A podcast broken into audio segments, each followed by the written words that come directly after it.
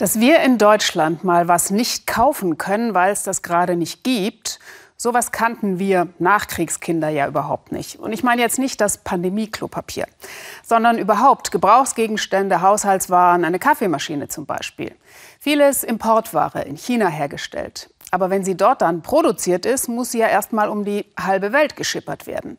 Dass auch das in diesen Zeiten nicht mehr selbstverständlich ist, zeigt uns China-Korrespondentin Tamara Antoni. Endlich ist ein Container da. Viel Ware hat sich angestaut, die schon lange von China in die Welt verschifft werden soll. Xu Hongtao ist im Dauereinsatz. Er arbeitet für die Hamburger Transportfirma Hartrott. Doch alles, was sonst automatisiert und wie am Schnürchen läuft, hat die Pandemie durcheinandergewirbelt. Manchmal finden wir noch einen Container, der gerade repariert wird. Wir fahren dann dorthin, warten und bringen ihn direkt zu unserem Kunden. Das Problem?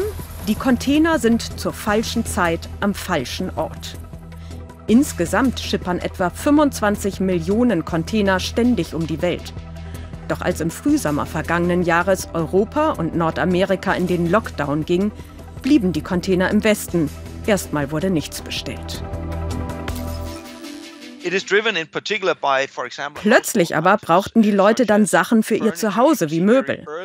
Als der Bestellboom begann, waren es vor allem Waren, die gebraucht wurden, um sich sein Homeoffice einzurichten. Bürotische, Bürostühle und technische Ausrüstung, was man eben fürs Arbeiten von zu Hause braucht.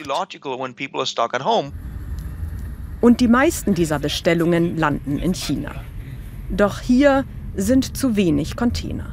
Die Nachfrage explodiert, die Kosten entsprechend auch.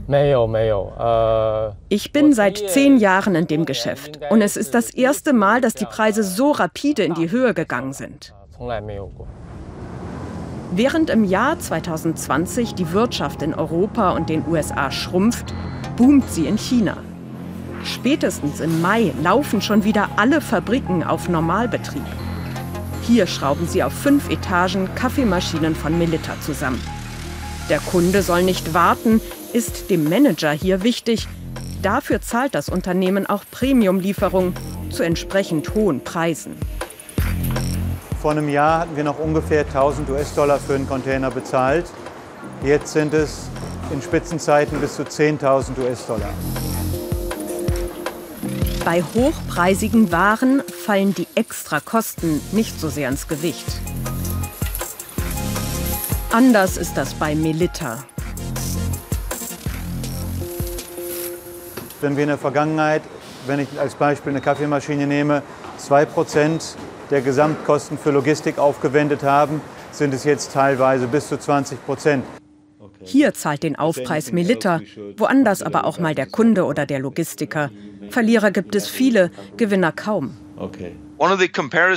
Ich mache oft den Vergleich mit einem Restaurant. Stellen Sie sich vor, Sie führen ein Restaurant und normalerweise ist es sowohl mittags als auch abends ausgebucht. Jetzt sagen aber plötzlich die Gesundheitsämter, dass sie mittags nicht geöffnet sein dürfen und alle Mittagsgäste kommen jetzt stattdessen abends. Das funktioniert einfach nicht. Jedes Cargoschiff sei derzeit auf dem Wasser, sagen Experten. Aber der Stau ist nicht allein durch mehr Schiffe und Container zu lösen. Corona-Ausbrüche unter Hafenarbeitern haben mancherorts alles zum Stillstand gebracht. In Los Angeles zum Beispiel. Inzwischen bildet sich dort schon vor dem Hafen eine Warteschlange von bis zu 45 Cargoschiffen. Die Docks sind besetzt. Auch alle Lager im Umkreis von 100 Kilometern voll. Ein Flaschenhals, der blockiert ist. Ändern könnte sich die Lage, wenn in Europa und den USA die Menschen nicht mehr nur zu Hause im Homeoffice sind. Irgendwann im Jahr 2021 werden die Menschen erkennen, dass Licht am Ende des Tunnels ist. Sie werden dann mehr Geld wieder in Dienstleistungen stecken, so wie wir es sonst auch immer getan haben. Das würde dann auch bedeuten, dass die Wirtschaft in den USA und Europa wieder stärker an Fahrt aufnimmt. Denn anders als in China sind es dort vor allem Dienstleistungen, die die Wirtschaft antreiben.